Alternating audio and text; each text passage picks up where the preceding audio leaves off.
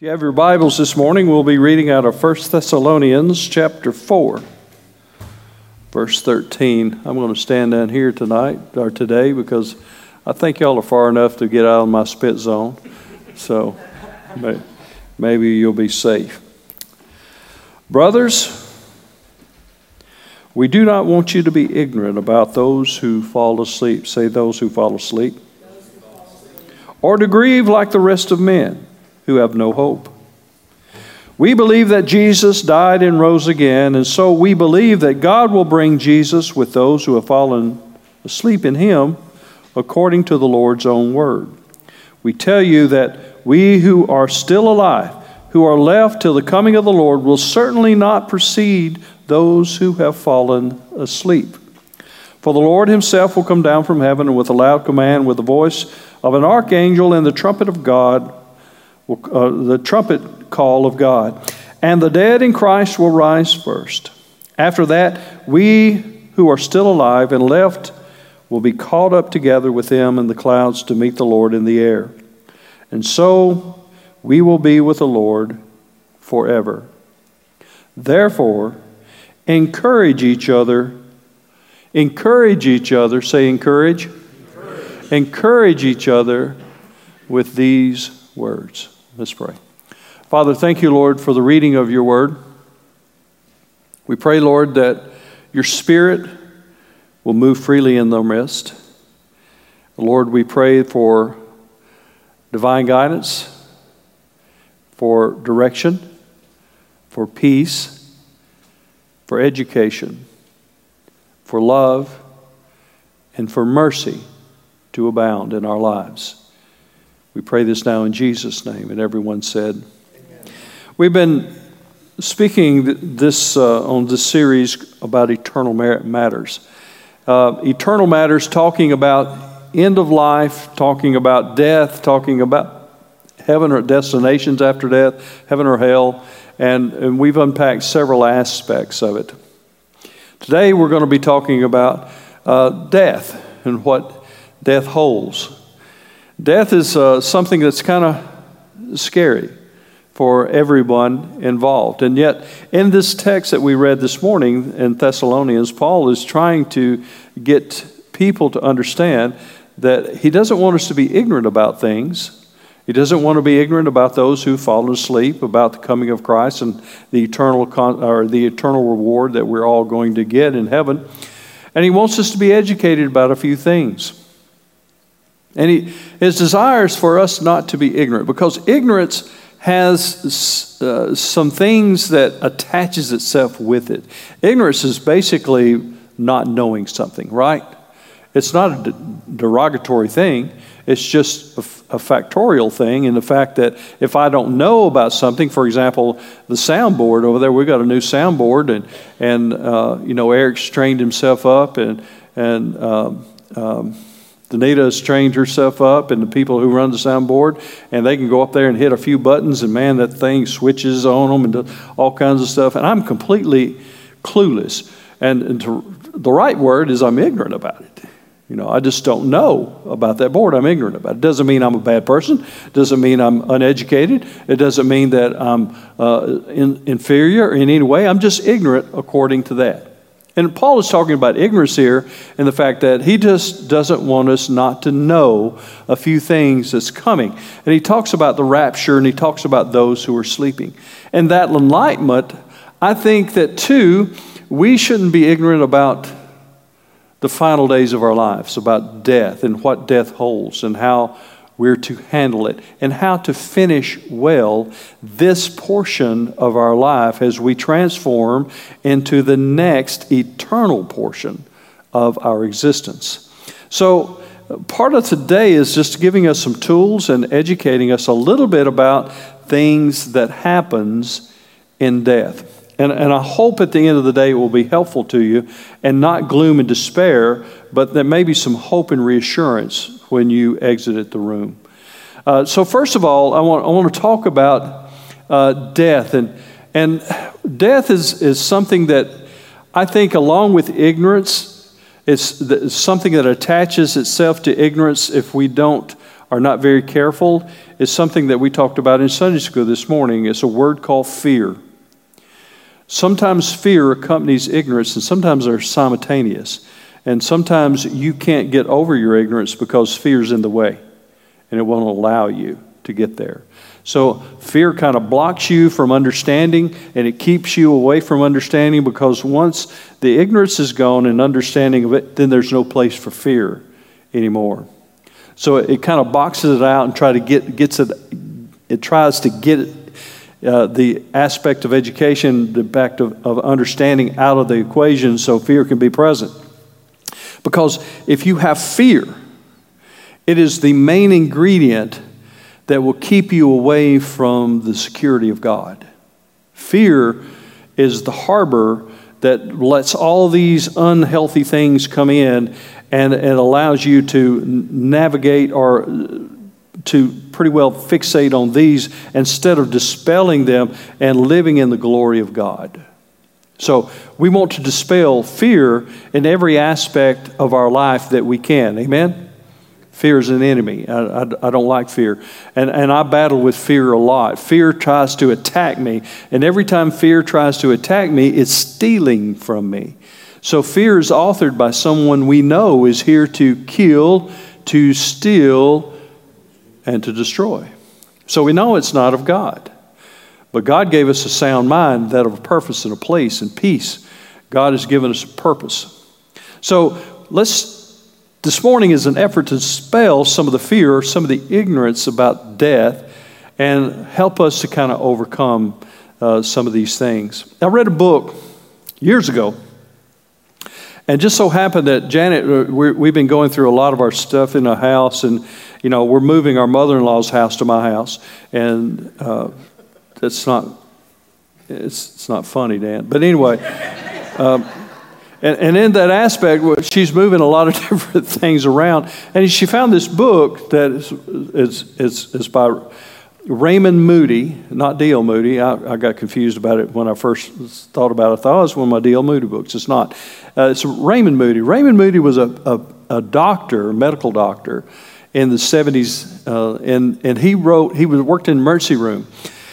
And he had a bunch of people that went through near death experiences where they resuscitated. I think the longest that he's uh, had people that actually were clinically and declared dead uh, for 20 to 30 minutes at a time. And, and, and they were revived and, and they came back. And after so many years of this, he got really interested in, in these stories that he was hearing from people because every one of them that had near death experience, when they came back or they were resuscitated, they had a changed life, every one of them. So he was curious about what took place in these experiences. And understand this apart from these interviews and apart from people that has near death experiences where they were declared dead and they were resuscitated and come back, we have no idea other than their word. Understand? Okay. So there is no, uh, no, that ain't right because we have an authority on it, okay? It, it's solely based upon these uh, near death experiences. He said there's 15 common things that he's found. Not everybody has all 15. Matter of fact, nobody has all 15. Most people have seven or eight of these, but there's 15 pretty well constant aspects of death that he has interviewed hundreds and hundreds of people that they've experienced. One is they experienced an outer body experience. In other words, they felt their spirit leave the body. Okay. Two, uh, they experienced either a brightness or a darkness. One or two. Okay, so that's three. Brightness or darkness. And in the brightness or the darkness, both of them, it didn't matter. Either one of them, they both accompanied a, a just a unbelievable serenity of peace. Just, wow, just peace. Okay. Uh, the third thing, there was always a, a light or a tunnel somewhere that they would be traveling.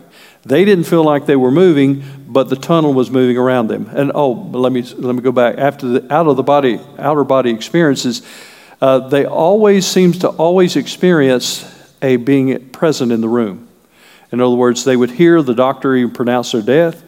They would hear loved ones speaking to them. They would hear these things. I have always felt that that is true. If you walk into a hospital room, somebody's unconscious, somebody is, is talk with them just like they were conscious. I believe they hear. Okay? And according to these afterlife experiences or after death, near death experiences, they do. Okay? They heard what was happening in the room for a moment of time, for a period of time. And then they were on this journey that seemed like they were going to uh, through this tunnel.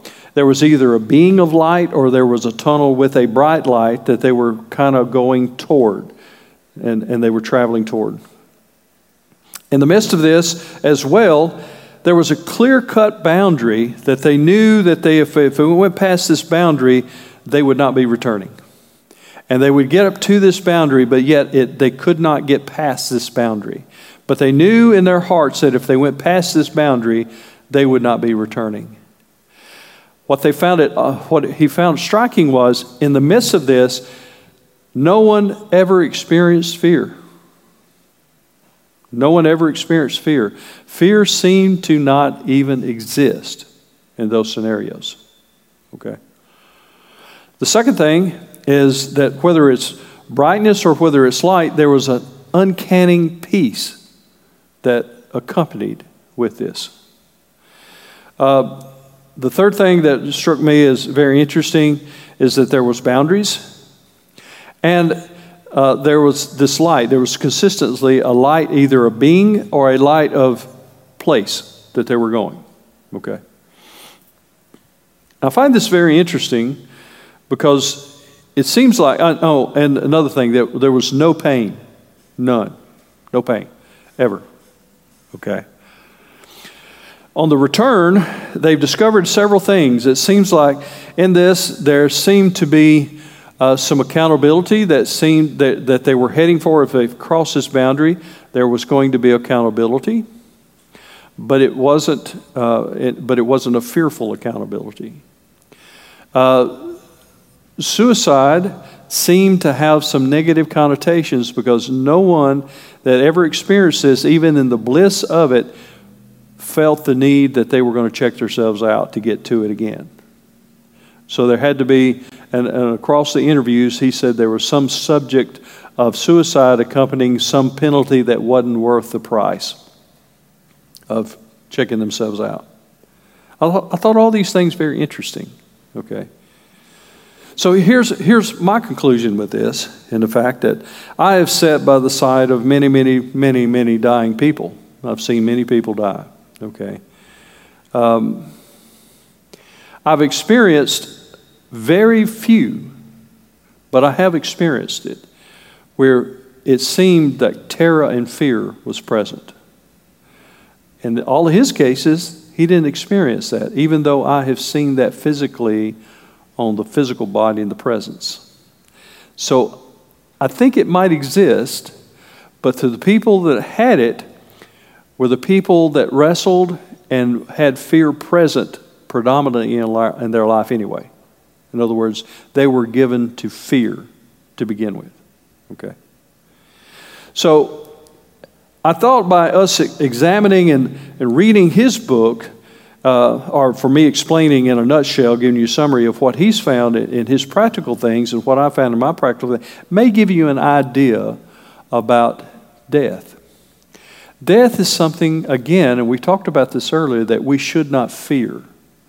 Death is just a transition to the next life in which we're coming. But death shouldn't be feared. It's coming for all of us. And like I said last week, there's only one way that we can sidestep death in this lifetime, and that is the rapture of Jesus Christ to come. And those that are sleeping, dead, okay, will be resurrected anew. And, and there's an aspect with this that I want to cover too, because the scripture is very clear. It says to be absent from the body is to be present with God. And this is a spiritual presence. But yet there's a resurrection where the dead in Christ shall rise and will take on a glorified body. Here's what I have figured out in all this that there has to be, and we were created by God with a physical body and breathe the Spirit in. So that spirit returns and was with God while we're asleep, but that spirit will return at the resurrection, and inhabit a body that's resurrected that's going to be glorified. and it'll be a glorified body. And then we'll take on the appearance and we'll take on in which creation that God created us to be, and it'll be glorified. And Scripture says we take on the mind of Christ as well. We understand things we never understood before. We'll see things like we've never seen before. We'll reason with reasoning we've never had before. This is a glorified condition. I've read books and I've watched movies about people going to heaven. And some of these things that I've seen and read, I think are just kind of, they're out there. All right. Um, I went to a movie in, at Bridge Streets two or three years ago with Janet. Janet and I went. And I watched a movie. It says, When I Went to Heaven, I think was the call of it, uh, the title of it. And the guy got killed in a car wreck and he was dead for several, like an hour. I mean, it, it was a long time. I think that could have been an exaggeration. And I may be remembering it wrong. But anyway, he was dead for a long time and he went to heaven. And it showed what he saw in heaven, made a film of it. It showed what he, had, uh, what he saw when he went to heaven. And, and he saw people that were wearing uh, seersucker suits, seersucker suits, leisure suits, and knit bell bottom pants, and, you know, big fluty skirts, and all kinds of things like that. And I looked at Janet and I go, nah. I, I, I don't believe God is into to double knit. I wore it, and it's awful. I think he's, he banished double knit to hell. Had, had to be. There's no way I would want to wear a knit, a, a, a nylon leisure suit in heaven. I'm sorry. I just don't, I just don't see that. So what, here's what the deal is, I think. Uh, I think a lot of us envision heaven in the way that it says we'll be known as we were known, and a lot of it is we'll be known like Clarence, the angel that came back to save the guy on this wonderful life. What was his name? George, yeah, George Bailey. And, and he's in his 1800 outfit. When he comes down, he's an angel in heaven. And, and we identify people with our clothing more than we do with the people. But God says we're, we will be known as we were known. It's not talking about our clothing. I don't think he's talking about our nose, our eyes, our physical attributions, uh, attributes, which I think some of that will be present. I think it'll be our spirit, the very soul, the very person, our essence, and who we are. That's how we'll be known. Now, whether we'll wear a toga or where we'll have double knit, I don't know. But I think double knit's burnt in hell. I do. But I don't think we'll be recognized by our clothing. I think we'll be recognized by our glory, glorified body of who we are and whom we are and whose we are. So these are some things that I've been thinking and reading scripture and, and, and, talking about how the promises of God comes true and, and how they're fulfilled. And we're talking about heaven a little bit next week. And, and the title of the sermon is Can You Imagine This? Can you imagine this? And we're going to be talking about what heaven looks like. I've asked Dan to come this morning and give you more practical side about how to die, how to die well, because some of us know that we're dying, but some of us gets a real chance to live it out with dignity and grace. And what you can do and how you can make, your, make it easier for your family as you negotiate this, because this is a real part of life. Did you know that death is part of life? Hello? Come on. I'm going to die. My parents are going to die. I've already gone through some deaths with my families and my, and my father in law and stuff like that. And some of the things that we can do on this side of eternity can help the family and loved ones that remained and also help you live the existing life that you have and live it well. So, Dan, I'm going to ask you to come. He's going to take a few minutes and kind of talk with us on some a few major aspects that would be helpful. How many of y'all realize you're going to die? Just want to make sure. Let me ask you another question. I want you to think about this. How many, how many of you know that you're dying? Think about that. Everybody knows they're going to die. Truth is, is from the time we're born, death is chasing us. Did you realize that? That stinks, doesn't it? Um, I guess I'm the expert in death. Well, actually, there is no expert in death because everybody that's an expert at it is what? Dead. Very good. Um, I work in hospice and worked in hospice for the last 12 years. Absolutely love what I do. But I do want to talk about some things that really, really concern me.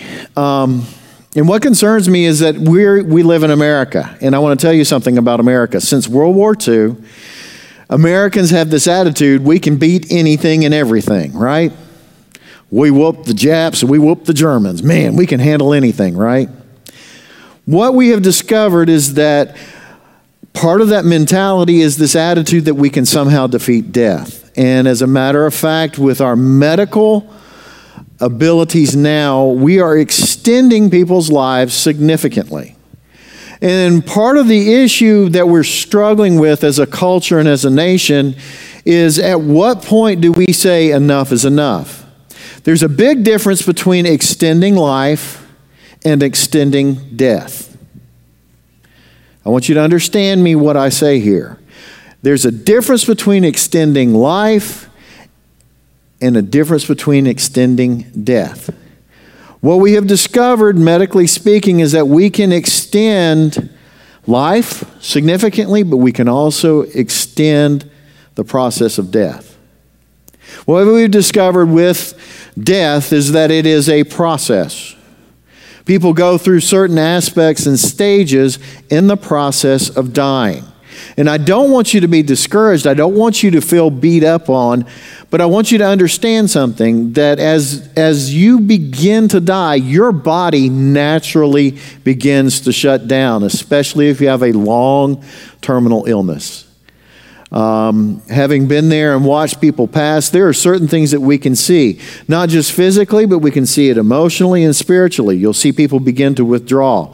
Uh, I have been at numerous deaths. I have been at watch people as they process the end of life. Here's the thing that really concerns me I see a lot of families not realizing that their loved one is going to die. When you get a diagnosis with your loved one, and I've had that with my wife, that basically with her type of cancer, she's still living now. I thank God for it. But with her type of cancer, the prognosis was not good. And I began this process of thinking, what does she want and what do I want? I want to tell you a story. About four years ago, got a phone call, and my wife's grandmother had had a massive heart attack. She was in the hospital, and they asked me to come. So I got in the car, met my wife there at Helen Keller Hospital, went up to the fourth floor, and her daughters and her son were sitting in the room, uh, out in the waiting room of the ICU. And I went up there and I said, Well, what's the doctor saying? And they said, Well, we've got her hooked up to machines. They've got her hooked up on machines. They got her on medication that's keeping her blood pressure elevated so that there is a hope that she may get better. And I asked the family one question. I said, Is this what she wanted? And they said, No. I said, Did anybody tell the doctor? What was their answer? No. Truth of the matter was is that medically speaking, she was going to die. She was in the process of death. Without a living will, without making your wishes known, they're going to put you on machines and they are going to try and help you recover. Whether it's a massive stroke, whether it's a heart attack, whatever. And guess what? Our medical system does an amazing job of helping people live with these things happening. But the truth of the matter is is that they're still going to die. What I want you to think about is what do you want your death to be like? Y'all can raise your hand. How do you, when you think about your death, how do you want it to be? Quick, I like that. What? Celebration, a party. He's a good Irishman. All right, everybody show up his wake, right? Painless. No pain and quick. Yeah, as a matter of fact, those are two, Frank, that was the, the celebration. After, after, after your death, you want the celebration. Okay. Not, not during the death, but after. Okay. But you know what? It's funny. What's that? Where's Lisa? We'll ask her. No, I'm just teasing. you know what? Those are the two things that people want. They want it quick and they want it painless. What I can tell you is that our medical system is not set up to do that. I want you to realize that. It's not set up to do that. Without making your wishes known, our medical system is not set up to make it quick, and it's not set up to make it painless. Now, here's the thing we can make it with less pain. We can do that. But without your wishes being expressed and known, if you are have a massive heart attack, you know where they're going to take you? They're going to stick you in the ICU and they're going to determine whether or not there's a likelihood that you're going to survive this. And hopefully they will come out and talk to your family and, and find out what you want. Here's the nightmare when your family is sitting there and the doctor comes out and says, Well, we got a 50 50 chance. We can keep him on the machines and we can perform surgery. And there's a, there's a chance that he may survive. If you've not made your wishes known, you have put a burden on your family that they don't deserve. Because what's going to be the first response of your family members when they're confronted with the loss of you? Do what you can. And you know what do what you can means? everything that they can medically do to keep you alive or to keep you physically alive. Here's the nightmare. When families are not, do not know what you want, what your desires are, they're confronted with a question and a situation that they cannot win. I have been in numerous nursing homes where people that are no longer able to wash themselves, clean themselves. Massive, massive brain damage. Basically, living in a, in a, in a vegetative state due to a car accident or due to a aneurysm, due to a major um, stroke. Physically, they're alive. But their families were confronted with a decision that they had to make in a moment. And nobody knew. Nobody knew what the patient wanted. Good news. You can make that decision now. I, have stuck living wills out there in the, in, in the lobby I want you to take one home with you. I don't want you to make a decision. I don't want you, but I want you to sit down with your family because you're going to have to have somebody that will be your proxy, somebody that will make those decisions. And you know what's funny in the living will? You can mark whether you want them to make those decisions or not. it's crazy. You can mark whether you want them to follow the rules of the living will or use their discretion. So think about the person that's going to be the person making those decisions for you. But you have the opportunity to make those decisions now. Because don't leave your family, the people that love you, stuck with a decision. Because here's what happens if you survive and you're stuck in a vegetative state, Imagine you've told the doctor, This is what I want. How are you going to feel? But then there's the possibility that, oh my goodness, if I didn't decide that, they might have been just perfectly fine.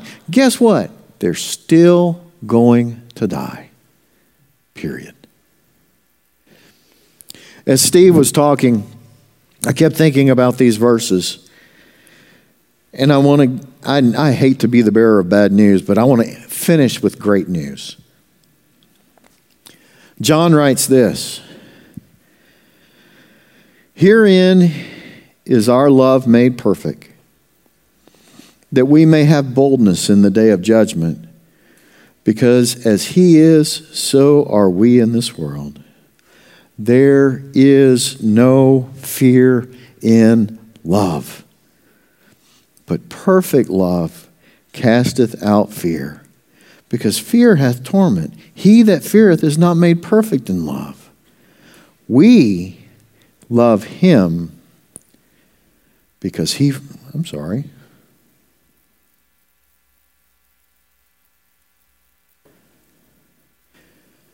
We love him because he first loved us. Let me give you good news. I've seen a lot of death. I've seen a lot, a lot, a lot of death.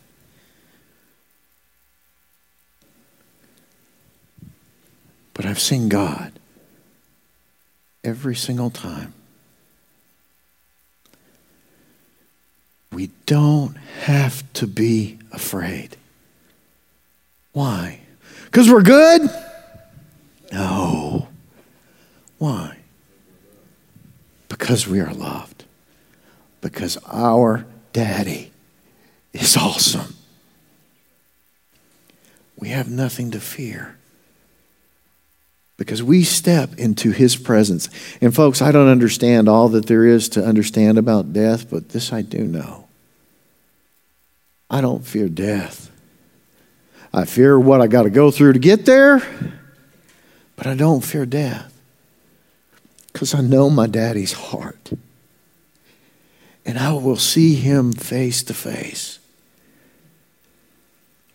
I don't get to see him here. Not like that. But when I go home, I get to see him face to face. I get to know him. And he gets to show me me. And I get to love in a way that I've never loved before. And I never, ever, ever, ever again have to say goodbye. Please don't put a burden on your family. Take time, take it home, pray. There's a bunch of questions, but it's easy to fill out. You can witness it and you can turn it in. You give it to your family physician or keep it in a file or you can hand it to the doctor. But take that time. Listen, I don't want to, I don't want it to be a burden for you, but I want you to have the tools that you need. Please, please don't put that burden on your family. I love you. God bless y'all. And may y'all have a blessed day. Yeah, thank you, Dad. Uh, a couple other things, and we'll be dismissed about this process. Living will is very important. Also, after death, for the families that remain, there's things that you need to prepare for. Uh, you have funeral homes in the area that will take care uh, and help you and aid you with that. Uh, feel free to call upon them just to give you an idea. A lot of people never think about this until it's time. But just giving you an idea, a funeral will run you anywhere from about an, a small one from about seven thousand to twenty-five, thirty thousand dollars. Okay, a lot of people are opting for cremation now, which is about 1,800 to two thousand dollars, which is much more reasonable in cost. Uh, scripture does not address cremation or um, uh, embodied burial, uh, and I've looked at it very, uh, very thoroughly. There's some people that argue around about a way, a theological about burying. That's fine. My father, for example, will not be buried, but anything but whole body and a, and an oak casket facing the eastern wall, because that's just the way he was taught and trained theologically. I, I get that. I understand it. Personally, for myself, I'm, gonna, I'm probably going to be cremated because there's no sense in putting a brand new, perfectly nice mahogany ca- casket in, in the ground, you know, for it to rot, just like I'm going to rot until I'm resurrected and glorified. Amen? Amen. I, but you do what you want. I'm just trying to give you some tools in the education process. It's part of this process. Uh, being a pastor is, you preach on so many different things. You know, some preachers like to preach on love all the time, not calling any names. You know, and, and, and that's good. That's, that's, that's wonderful. But as a pastor in a congregation, we have to touch on so many uh, topics. Some of them are not as pleasant as others, okay? And these are not the most exciting topics to talk about, but they're good that we know and we talk about and discuss in the body of Christ. It's good that we know and understand some of these things. I'm going to leave you uh, with this final word. Paul, again, writing to the people at uh, Thessalonica, he says this Be joyful always, pray continually, give thanks in all circumstances, for this is God's will for you in Christ Jesus. Amen. May the God of peace and joy rest upon you. May you know until his coming, until our departure from this life, his love, his mercy, his grace, his kindness, his gentleness, his righteousness, his joyfulness, his peace, and again, his love. In the name of the Father, and of the Son, and the Holy Spirit, and everyone said, Let's stand and sing our closing anthem. Thanks for watching. We would love for you to connect with us online. On our website, you will find up to date information about everything happening around here. Look for us on Facebook, Instagram, and YouTube. And please download our free app on your smartphone or tablet. We are so glad you're here today. We hope you feel at home, and we hope you enjoy your friendship experience.